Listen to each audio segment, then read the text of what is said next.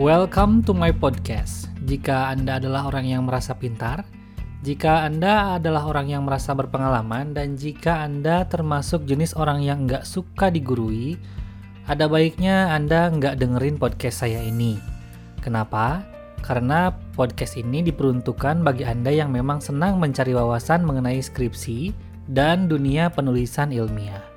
Kosongkan dulu gelasmu, dengarkan podcast ini, maka saya resmi jadi dosen pembimbing keempat Anda.